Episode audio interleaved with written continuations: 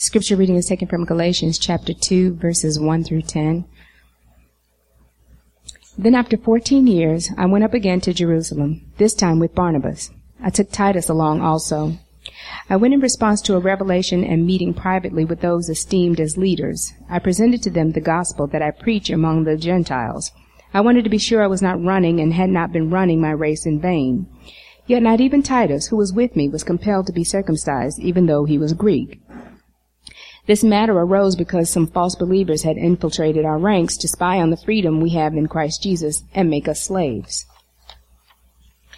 We didn't give in to them for a moment, so that the truth of the gospel might be preserved for you. As for those who were held in high esteem, whatever they were, whatever they were makes no difference to me. God does not show favoritism. They added nothing to my message. On the contrary, they recognized that I had been entrusted with the task of preaching the gospel to the uncircumcised, just as Peter had been to the circumcised. For God, who was at work in Peter as an apostle to the circumcised, was also at work in me as an apostle to the Gentiles.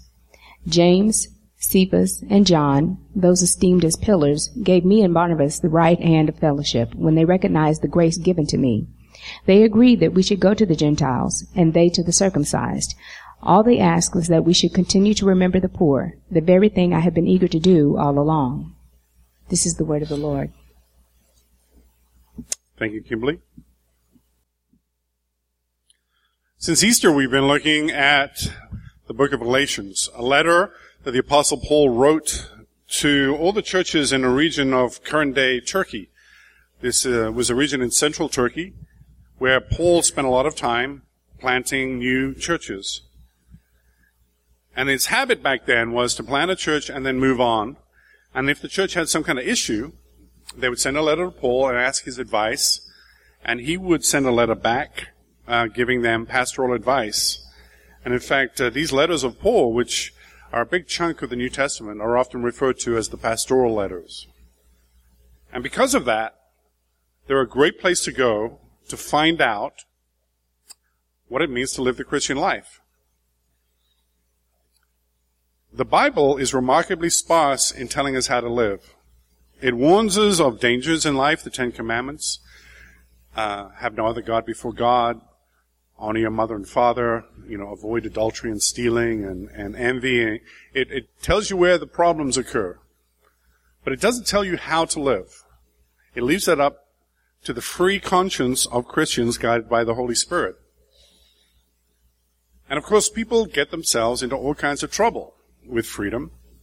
And so reading the pastoral letters is a great place to go to see what is the Christian way of resolving problems.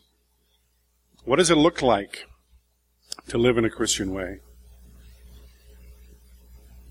Last couple of weeks we've seen how Paul was upset. He was upset with some of the churches that he had planted because they were drifting away from the gospel that he had taught them. Now in this section of the letter, he talks about the battle that Paul himself had to fight for the purity of the gospel. And this was the first major significant conflict within the Christian church, and it had major consequences. This was an important battle, and it's a good thing that Paul won. We probably would not have been here otherwise. So let's look at it. Fourteen years later, I went up to Jerusalem, this time with Barnabas. I took Titus along also. I went in response to a revelation and set before them the gospel that I preached among the Gentiles. But I did this privately to those who seemed to be leaders, for fear that I was running or had run my race in vain.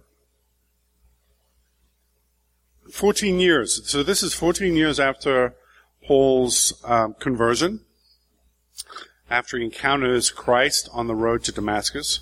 So he spent a big chunk of his life planting churches, traveling around the Roman Empire. And Paul was bedeviled by false teachers. He would plant a church, he would give the gospel, he would establish a leadership, and then he would move on.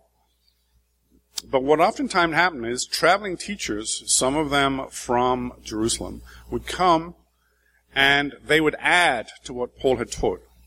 And the biggest issue at this time were Jewish Christians coming into Gentile churches. Gentile just means not Christian. Everybody else in the world apart from uh, Israel. So Jewish Christians would come into a church and they would say, yes, Jesus Christ is the answer, but you have to become a Jew like me. Jesus Christ is the Jewish Messiah, therefore you have to be Jewish, you have to get circumcised and follow all the laws. And that was a constant theme. You see it in, in Paul's letters, and it's what he's addressing here. And so, clearly this comes to a crisis point.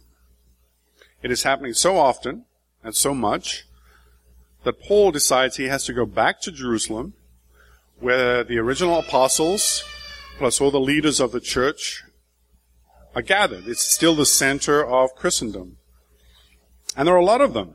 You know, we know from the book of Acts that on the first day that Peter preached, 3,000 people became Christians. So this is 14 years later. There must have been tens of thousands of them. And we also know from the letters and from the book of Acts that there were different factions. And that is what is creating the problem. So Paul is sort of touching base, going back and making sure that he isn't running in vain, that he hasn't got it wrong, that he is still in a line with the central teachings of Christianity.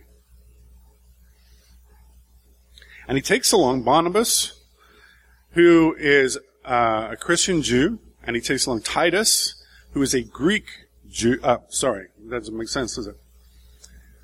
Barnabas is a Jewish Christian, and Titus is a Greek Christian, so he's uncircumcised. And it seems like Paul takes both of them as sort of a, a test case. Here's a Gentile Christian, here's a Jewish Christian, they're brothers, they're, they're expanding the gospel, and he takes them back to be with him as he goes to the uh, leaders. Verse 3. Yet not even Titus, who was with me, was compelled to be circumcised even though he was a Greek.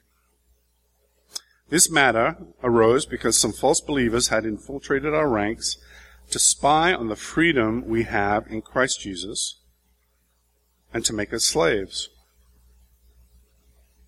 So this is Paul's problem. False teaching that add to the gospel. Paul's gospel was Christ alone. Not Christ plus the law, not Christ plus a particular way of living, a funny haircut, dietary laws. Christ alone is what you need to be a Christian. You don't have to become like other people to be a Christian. You can still be you. All you need is Christ. And this, by the way, is the theme of not only Galatians, but many of Paul's letters. He wants to keep the gospel and the freedom that it gives as the central element of Christian teaching. Others are coming in and adding to the gospel and trying to constrain people to live in a certain way, what Paul here calls slaves. But it must have been a fight. Look at verse 5. We did not give in to them for a moment, so the truth of the gospel might be preserved for you. Whatever they were makes no difference to me. God does not judge by external experiences. Those men add nothing to my message. Now it's a little hard to translate this part of Paul's letter because the grammar is strange. We saw at the beginning of the letter that Paul was very angry when he wrote this letter, when he dictated this letter. That was his habit to dictate to a professional writer who would then write. And this letter begins with one single run-on sentence. The grammar is not great, and the grammar here also is a little strange. It seems like Paul was upset. He doesn't finish his sentences. He, he adds bits and then goes on to a different thought. And so there is a little controversy about what he, what he specifically means here. But notice, he's obviously in a fight. And there seems to have been a number of different leaders. We know from the book of Acts there were, there were parties within the early Christian church. Acts 15:5 says this, and this is a description of this council at Jerusalem. Then some of the believers who belonged to the party of the Pharisees stood up and said, the Gentiles must be circumcised and required to keep the law of Moses. That's the debate right there. This party of Pharisees is referred to uh, as believers. So there must have been at least one other group. And the way Paul describes the leaders in Jerusalem is a little ambiguous. In verse 2 he says, I did this privately to those who seemed to be leaders. It wasn't obvious and clear. Verse 6, and those who seemed to be important. And verse 9, those reputed to be pillars. So you get the impression that at Jerusalem, at the very beginning of the church, you had the authoritative apostles, with the first among equals Peter, whose voice typically carried sway, but then you had a lot of other people, hundreds and thousands, all have just become Christians, all are trying to understand what it means, and there are factions, there are groups, there are different opinions in the early church. In fact, you get a sense that Paul and Peter themselves had a difficult relationship. Not only Paul writes letters, but Peter writes letters. And in 2 Peter, Peter's second letter, he writes this. Bear in mind that our Lord's patience means salvation, just as our dear brother Paul also wrote you with the wisdom that God gave him. He writes the same way in all his letters, speaking of them, uh, speaking in them of these matters. His letters contain some things which are hard to understand, which ignorant and unstable people distort, as they do other scriptures to their own destruction. Now that's a remarkable verse. This is Peter, the rock on which Christ said he would build his church, talking about his brother Paul. Clearly he accepts him as an apostle. He refers to his writing as scripture, so it has the authority of the Bible. But Peter himself doesn't fully understand everything that Paul says in his letters. You know, Peter was an uneducated, almost certainly illiterate fisherman. He'd never been to college. He grew up in a small little village with a very circumscribed life. And suddenly he encounters Paul, this religious zealot, this intellectual who had been highly educated his whole life. And their meeting must have been a meeting of very, very different kinds of minds and people. It must have been a difficult encounter. And yet Peter here calls Paul his brother. He doesn't understand everything Paul says, but he recognizes his writing as scripture. And by the way, I think this is a warning to many of us. I'd include myself in this. I went to seminary and I was very much engaged in the intellectual understanding of Christianity, systematic theology, trying to unpack what Paul's letters are all about. But we must be humble about our own intellectualizing of the gospel. The gospel is very simple. Peter, a fisherman, could understand it and be the chief witness to Christ. The gospel does not have to be intellectual, and we should be careful about over intellectualizing it. But you see here, Paul goes back and he encounters this sort of turmoil, or at least a range of opinions about what Christianity is. And Paul is fighting for his idea that Gentiles, non-Jews, can be Christians just as much as Jews. You do not have to convert to Judaism to be a Christian. You do not have to get circumcised. You don't have to follow all the laws of the Old Testament, all the rules about eating and drinking and what you wear and ritual cleanliness and all the festivals, the celebrating Passover at the temple. All of that is fulfilling Christ, and He is all you need. And Paul wins. Paul's vision of this pure gospel is what triumphs in Jerusalem. Verse 7. On the contrary, they saw that I had been entrusted with the task of preaching the gospel to the Gentiles, just as Peter had been to the Jews. For God, who was at work in the ministry of Peter as an apostle to the Jews, was also at work in my ministry as an apostle to the Gentiles. James, Peter, and John, those reputed pillars, gave me and Barnabas the right hand of fellowship when they recognized the grace given to me. They agreed that we should go to the Gentiles and they to the Jews. It's easy to skip over this section, but recognize what Paul has achieved here. Gentiles, that is non-Jews, the entire world, can become Christian without becoming Jewish, culturally Jewish, with all the regulations on Jewish life that that would have entailed. Verse 6, they added nothing to my message. Paul was not required to add anything to his gospel to make it the truth. The apostles and the leaders in Jerusalem endorse the idea that Paul and his ministry with Barnabas and Titus to the Roman world is a valid use of his encounter with Christ. It is fulfilling the call placed on Paul's life and on the church. And they gave the right hand of fellowship. That is, they recognize him as part of the leadership of the Christian church.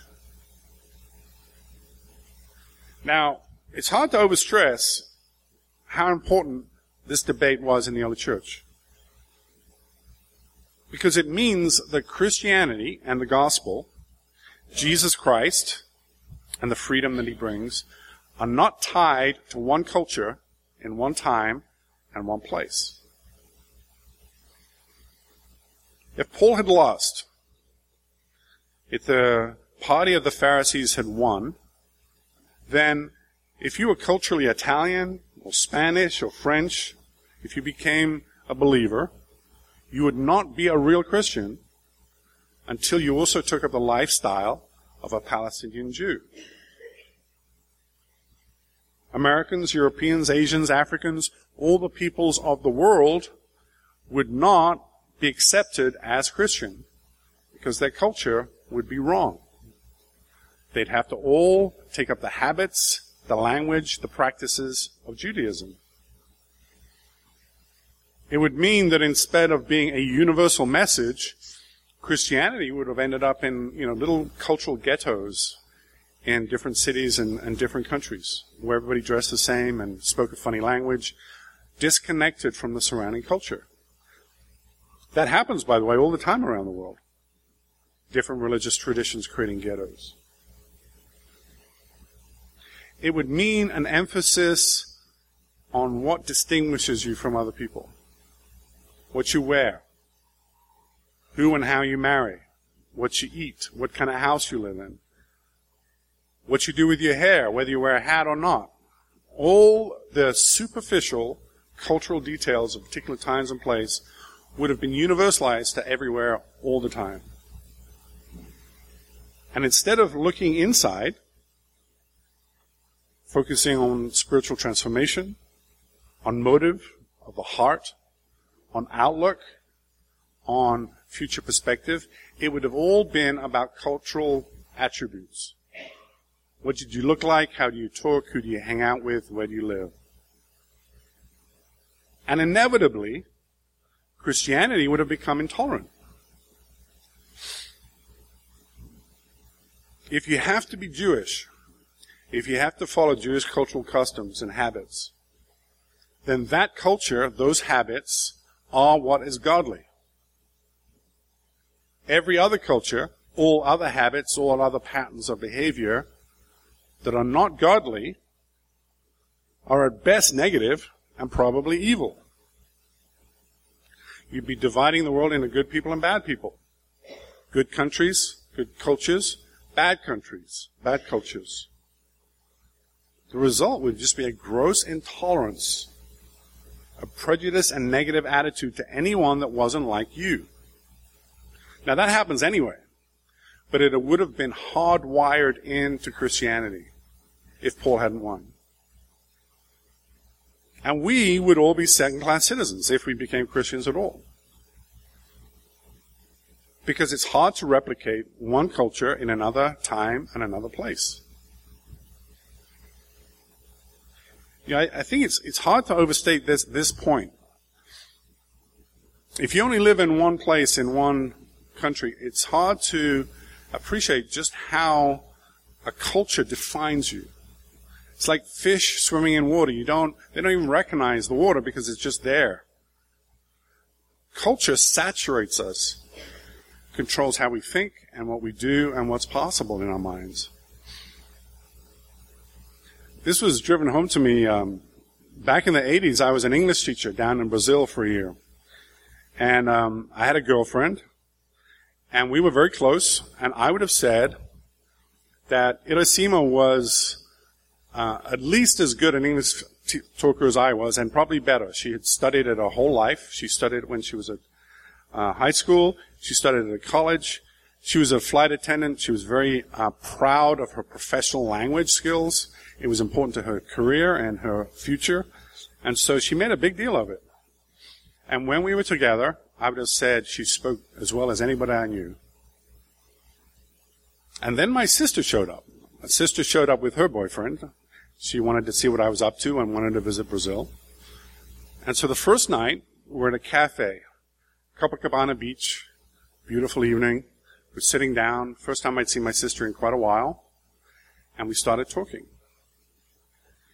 And I could tell there was a problem brewing. I wasn't sure what it was, but Iracema's body language was not good. And after about 20, 30 minutes, she suddenly stopped up, stood up, crying, and ran away from the table. It was extraordinary. So I chased after her. I couldn't imagine what the problem was. Well, the problem was that as soon as I started talking to my sister and her boyfriend, you know, we're three English people, Iracema couldn't understand a word we said. We'd grown up in a culture. We shared ideas, jokes, sarcastic comments, hyperbole, references to culture and TV and movies. All the little things that make up a culture. We didn't complete our sentences. Our sentences overran each other, just as you do with friends. And to a person who's learned from the outside language, that's just, it doesn't make any sense. No matter how hard she tried, Iracema would always be a second class English citizen because she grew up in Brazil. She couldn't possibly immerse herself in the culture. Now, I'm an English uh, speaker. I've been in uh, America for 20 plus years now. I still miss jokes, don't understand what people say. I'd say about 80% of uh, American culture depends on you having watched Gilligan's Island when you're growing up. I have never watched Gilligan's Island, and those jokes just go straight over my head. I don't know what Ginger looks like, and I'm not sure the other one. Culture saturates us. And if you grow up in a culture, it makes it hard to understand or be in a different culture. So imagine to be a Christian if you had to give up your culture. Imagine if Christianity and the gospel was so embedded in Jewish culture that they couldn't be separated. Think of our loss. Think, that's why Paul calls it slavery. And it's not just individually. This happens in churches. Churches have a culture. We talked about that a couple of weeks ago. Assumptions that we think are just normal for all Christians are not universal. When I was at seminary, Presbyterians were called the frozen and the chosen. Chosen because they believe in predestination, and frozen because they keep their arms below their hips. And they tend not to move at all when they worship. Katie Suter is a beautiful example of the opposite. Now, that's just culture. There is nothing in the gospel that says you can't raise your hands or dance around. One day, perhaps, we will have people dancing in the aisles. It'd be an amazing day. Some of us would be upset. But there would be nothing gospelly wrong with it. We shouldn't be telling each other how to behave, how to dress, how to worship, how to be a Christian. We are free to be the Christians we were called as and bring with us all our culture, bring with us our individuality, bring with us our humanity. This, by the way, is the greatest challenge when it comes to missions. So oftentimes people will go on a missionary trip and be challenged by something in the culture that they look at them. I don't like, makes me uncomfortable, therefore it must be wrong, therefore it must be unchristian. But it's got nothing to do with the gospel. The gospel transcends culture, transcends countries and nation groups and people. So just to summarize where we're at. Paul, for 14 years, has been preaching a gospel, of freedom. And he's seen his work undermined by people who are coming in to the churches he's planted and adding to the gospel. Faith in Jesus Christ is not enough. You have to add something to it. He sees it as such a threat that he goes back to Jerusalem and he challenges the early church. What is it going to be? Jesus Christ and nothing else? Or Jesus Christ plus the culture and patterns of Israel. And in this confrontation, Paul wins. He continues his gospel to the world. And notice, he doesn't just say adding to the gospel is a bad idea. He says that's the death of the gospel. It turns people into slaves. It is the anti-gospel. Why? Because uh, Paul's whole notion is that you do not have to become like somebody else to know Jesus. You don't have to change your culture or your language, your behavior or your clothes or what you eat and drink, what music you listen to, how you talk. God comes to save you where you are. You don't have to change yourself to be saved by Him. The gospel is not change yourself so that Jesus will love you. The gospel is that God, through Jesus, was willing to change himself and become more like us so that we could experience that love. It is the complete opposite. Let me say that again. The gospel is not changing yourself so that God will love you. The gospel is God loves you and he was willing to change himself into a human being to come find you and show you that love. Really, the gospel is this extraordinary act of translation. You know, the Bible itself, originally written the Old Testament in Hebrew, the New Testament in Greek.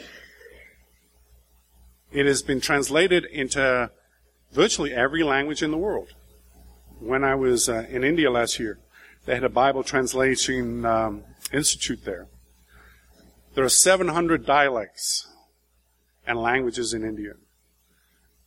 There were people at that institute who were willing to devote their entire career to translating the Bible into a language group that had only a few hundred or thousand people in it.